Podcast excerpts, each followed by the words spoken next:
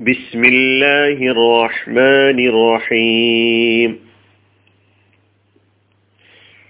സൂറത്തു നാസിആത്ത് ആയത് നമ്പർ മുപ്പത്തിരണ്ട് മുപ്പത്തിമൂന്ന് വൽജിബാല അർസാഹ മലകളെ അവൻ ഉറപ്പിച്ചു നിർത്തി മതാഅല്ലക്കും വലി അൻആമിക്കും. നിങ്ങൾക്കും നിങ്ങളുടെ കന്നുകാലികൾക്കും വിഭവമായിട്ട്.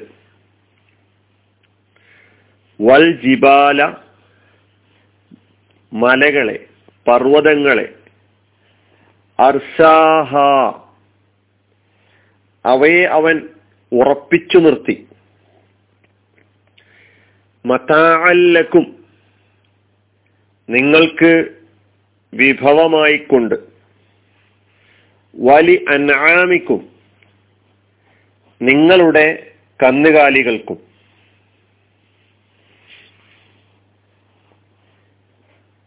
ഈ രണ്ടായത്തുകളിൽ വന്നിട്ടുള്ള പദങ്ങൾ പഠിച്ച പദങ്ങളുണ്ട് അല്ലാത്തതുമുണ്ട്. ഇവിടെ പർവതത്തെക്കുറിച്ചുള്ള സൂചനയാണ് നൽകുന്നത്. നമുക്കാദ്യം പദങ്ങൾ പരിശ പരിചയപ്പെടാം. വൽ ജിബാല.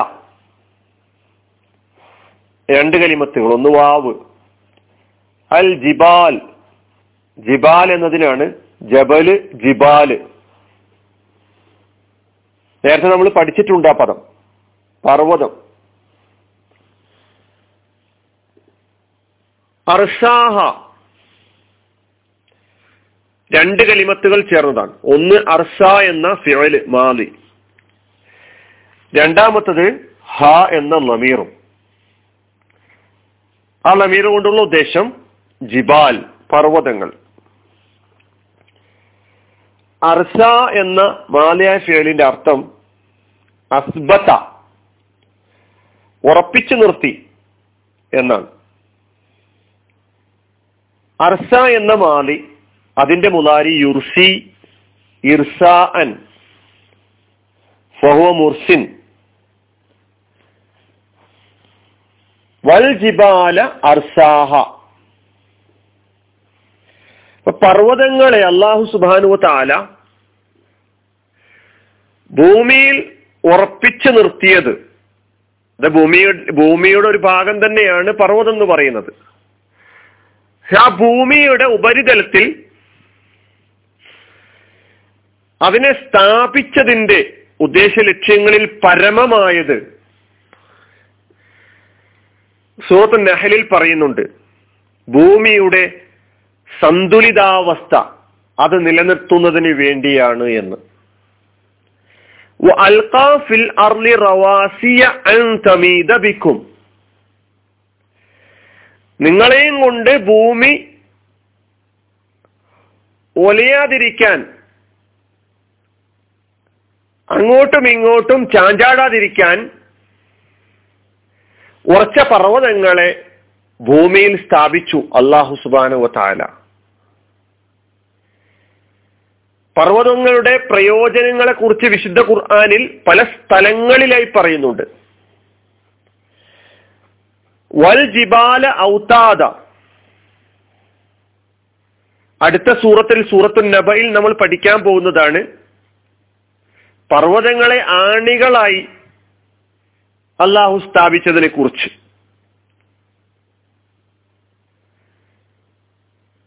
അതുപോലെ തന്നെ സൂറത്തുൽ മുർസലാത്തിൽ അള്ളാഹു പറയുന്നു അലം നജാലിൽ അർല കിഫാത്ത ഭൂമിയെ ഉൾക്കൊള്ളുന്നതാക്കി. അംവാത്ത ജീവിക്കുന്നവരെയും ജീവിച്ചുകൊണ്ടിരിക്കുന്നവരെയും മരിച്ചവരെയും ഒരുപോലെ ഉൾക്കൊള്ളുന്ന രൂപത്തിൽ. അതുപോലെ തന്നെ ആ ഭൂമിയിൽ ഉയർന്ന പർവതങ്ങൾ ഉറപ്പിക്കുകയും ചെയ്തു. എന്നിട്ട് പറയാണ് അസ്കൈനാക്കും ഫുറാത്ത. നിങ്ങളെ തെളിനീർ ശുദ്ധമായ ജലം കുടിപ്പിക്കുകയും ചെയ്തില്ലയോ എന്നുള്ള ചോദിക്കുന്നുണ്ട്. അപ്പൊ ജലസംഭരണിയാണ്. ജലം ശുദ്ധീകരിക്കപ്പെടുന്നു. അങ്ങനെ തുടങ്ങി ധാരാളം പ്രയോജനങ്ങൾ പർവതങ്ങളുമായി ബന്ധപ്പെട്ട് പഠിപ്പിക്കപ്പെട്ടിട്ടുണ്ട്. ഈ പ്രപ ഭൂമിയിൽ മനുഷ്യന് സുഗമമായി വസിക്കുവാൻ സഹായിക്കുന്ന അള്ളാഹുവിന്റെ മഹാനുഗ്രഹങ്ങളിൽപ്പെട്ട ഒരു അനുഗ്രഹമാണ് പർവതം എന്നത് എന്ന് നാം തിരിച്ചറിയേണ്ടതുണ്ട്. ഭൂമിയുടെ സന്തുലിതാവസ്ഥ നഷ്ടപ്പെട്ടാൽ ഒരു ചെറിയൊരു കുലുക്കം സംഭവിച്ചാൽ എന്ത് സംഭവിക്കുന്നു എന്നൊക്കെ നമുക്കറിയാം. കൂടുതൽ വിശദീകരിക്കാതെ തന്നെ. അപ്പൊ വൽ ചിബാല അർസാഹ. ഇനി ഈ ആയത്തുകളൊക്കെ പറഞ്ഞതിന് ശേഷം ആകാശത്തെക്കുറിച്ചും ഭൂമിയെക്കുറിച്ചും ഭൂമിയിലെ വിഭവങ്ങളെക്കുറിച്ചും അതേപോലെ പർവതത്തെ പ്രത്യേകം എടുത്തു പറഞ്ഞതൊക്കെ പറഞ്ഞതിന് ശേഷം മതാഅല്ലക്കും ഈ ആയത്ത് സൂറത്ത് അബസയിലും വന്നിട്ടുണ്ട്. സൂറത്ത് അബസയിലെ മുപ്പത്തിരണ്ടാമത്തെ ആയത്ത് നോക്കിയാൽ നിങ്ങൾ കാണാം. ഇതേ ആയത്ത് മതാഅല്ലക്കും വലി അൻആമിക്കും. ധാരാളം അനുഗ്രഹങ്ങൾ എടുത്ത് പറഞ്ഞതിന് ശേഷമാണ് അവിടെയും പറയുന്നത്. നിങ്ങൾക്കും നിങ്ങളുടെ കാലികൾക്കും വിഭവമായിട്ട് ഈ ആയത്തിൽ വന്നിട്ടുള്ള കലിമത്തുകളെ കുറിച്ച് നമ്മൾ അവിടെ ചർച്ച ചെയ്തിട്ടുണ്ട്. മതാഅൻ വിഭവമായിട്ട് മതാഴ് എന്നതിന്റെ ബഹുവചനം അംത്യാത്ത് വിഭവങ്ങൾ ഭക്ഷണ സാധനങ്ങൾ മനുഷ്യന് പ്രയോജനപ്പെടുന്ന മനുഷ്യൻ സമ്പാദിക്കാൻ ആഗ്രഹിക്കുന്ന എന്തെല്ലാം സംഗതികളുണ്ടോ?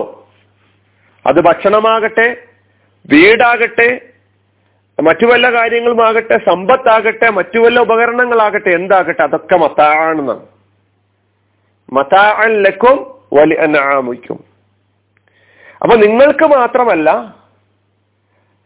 നിങ്ങൾക്ക് മാംസവും നിങ്ങൾക്ക് പാലും നിങ്ങൾക്ക് വെണ്ണയും അങ്ങനെ തുടങ്ങിയ ആഹാര വസ്തുക്കൾ നിങ്ങൾക്ക് ലഭ്യമാക്കുന്ന നിങ്ങളുടെ ഭൗതിക ജീവിതത്തിന് നിരവധി സേവനങ്ങൾ ചെയ്തു തരുന്ന നിങ്ങളുടെ കാലികൾക്കും അനുഭവിക്കാനുള്ളതാണ് ഈ ലോകത്തുള്ള അനുഗ്രഹങ്ങൾ എന്നാണ് അള്ളാഹു സുബാന വത്താല മത്താഅല്ലക്കും വലി അൻആമിക്കും. മതാഅൻ ലക്കും എന്ന കലിമത്ത് വലി അനാമിക്ക അൻആം എന്നത് എന്നതിന്റെ ബഹുവചനമാണ്. നഅമുൻ നഅമുൻ എന്നതിന്റെ ബഹുവചനമാണ്. അൻആം. അനഈം. ആട് മാട് ഒട്ടകം. തുടങ്ങിയവയൊക്കെ സൂചിപ്പിക്കുവാനാണ് അനാം എന്നുള്ള പദം ഉപയോഗിക്കുന്നത്.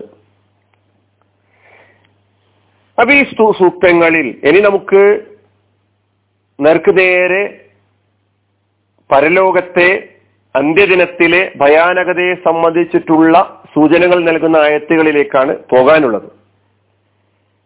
ഇവിടെ ഈ സൂക്തങ്ങളിലൂടെ ആകാശത്തെക്കുറിച്ചും ഭൂമിയെക്കുറിച്ചും ഭൂമിയിലെ വിഭവങ്ങളെക്കുറിച്ചും പർവതത്തെക്കുറിച്ചും പ്രത്യേകം എടുത്തു പറഞ്ഞതിന് ശേഷം നാം നേരത്തെ നമ്മോട് ചോദിച്ചിട്ടുള്ള അൻതുമശദ്ദു ഹൽക്കൻ ഈ വിമാകാരങ്ങളായ പർവതങ്ങളെ പഠിച്ച റബ്ബ് ഭൂമിയെ പഠിച്ച റബ്ബ് ആകാശലോകത്തെ പഠിച്ച റബ്ബ് അവിടുത്തെ എണ്ണിയാലൊടുങ്ങാത്ത നമുക്ക് കണ്ടെത്താൻ കഴിയാത്ത മനുഷ്യൻ കണ്ടതും കാണാൻ കഴിയാത്തതുമായ നിരവധി അനവധി ഗോളങ്ങളും നക്ഷത്രങ്ങളും തുടങ്ങി കിടക്കുന്ന ആ ഉപരിലോകം. ഇതൊക്കെ പടച്ച റബ്ബിന്. എന്ത് നിങ്ങളെ പടച്ചതിന് ശേഷം രണ്ടാമതും പടക്കാൻ പ്രയാസകരമാണോ എന്നുള്ള ചോദ്യം. ഇനിയും നിങ്ങൾക്ക് ഇതിനെക്കുറിച്ചൊക്കെ ചിന്തിച്ചിട്ടും ഇപ്പോഴും നിങ്ങൾ പറഞ്ഞുകൊണ്ടിരിക്കുകയാണോ പരലോകം എന്നൊന്നില്ല എന്ന്? എങ്കിൽ നിങ്ങളാണ് വിഡ്ഢികളുടെ സ്വർഗത്തിൽ ചിന്തിക്കുന്ന ആലോചിക്കുന്ന ആളുകൾക്ക് ബോധ്യപ്പെടും രണ്ടാമതും സൃഷ്ടിക്കുക എന്ന് പറയുന്നത് പുനഃസൃഷ്ടി എന്ന് പറയുന്നത് ദൈവം തമ്പുരാനെ സംബന്ധിച്ചിടത്തോളം അത്ര പ്രയാസകരമുള്ള കാര്യം അസാധ്യമായ കാര്യമല്ല. പരലോകം ഉണ്ടാവുക തന്നെ ചെയ്യും. ആ വിശ്വാസം ഊട്ടിയുറപ്പിക്കാൻ സഹായിക്കുന്നതായിരിക്കണം നമ്മുടെ ഈ ഓരോ ആയത്തുകളും. അലഹമുല്ലാ റബുലാലമീൻ അസ്സാം വലൈക്കും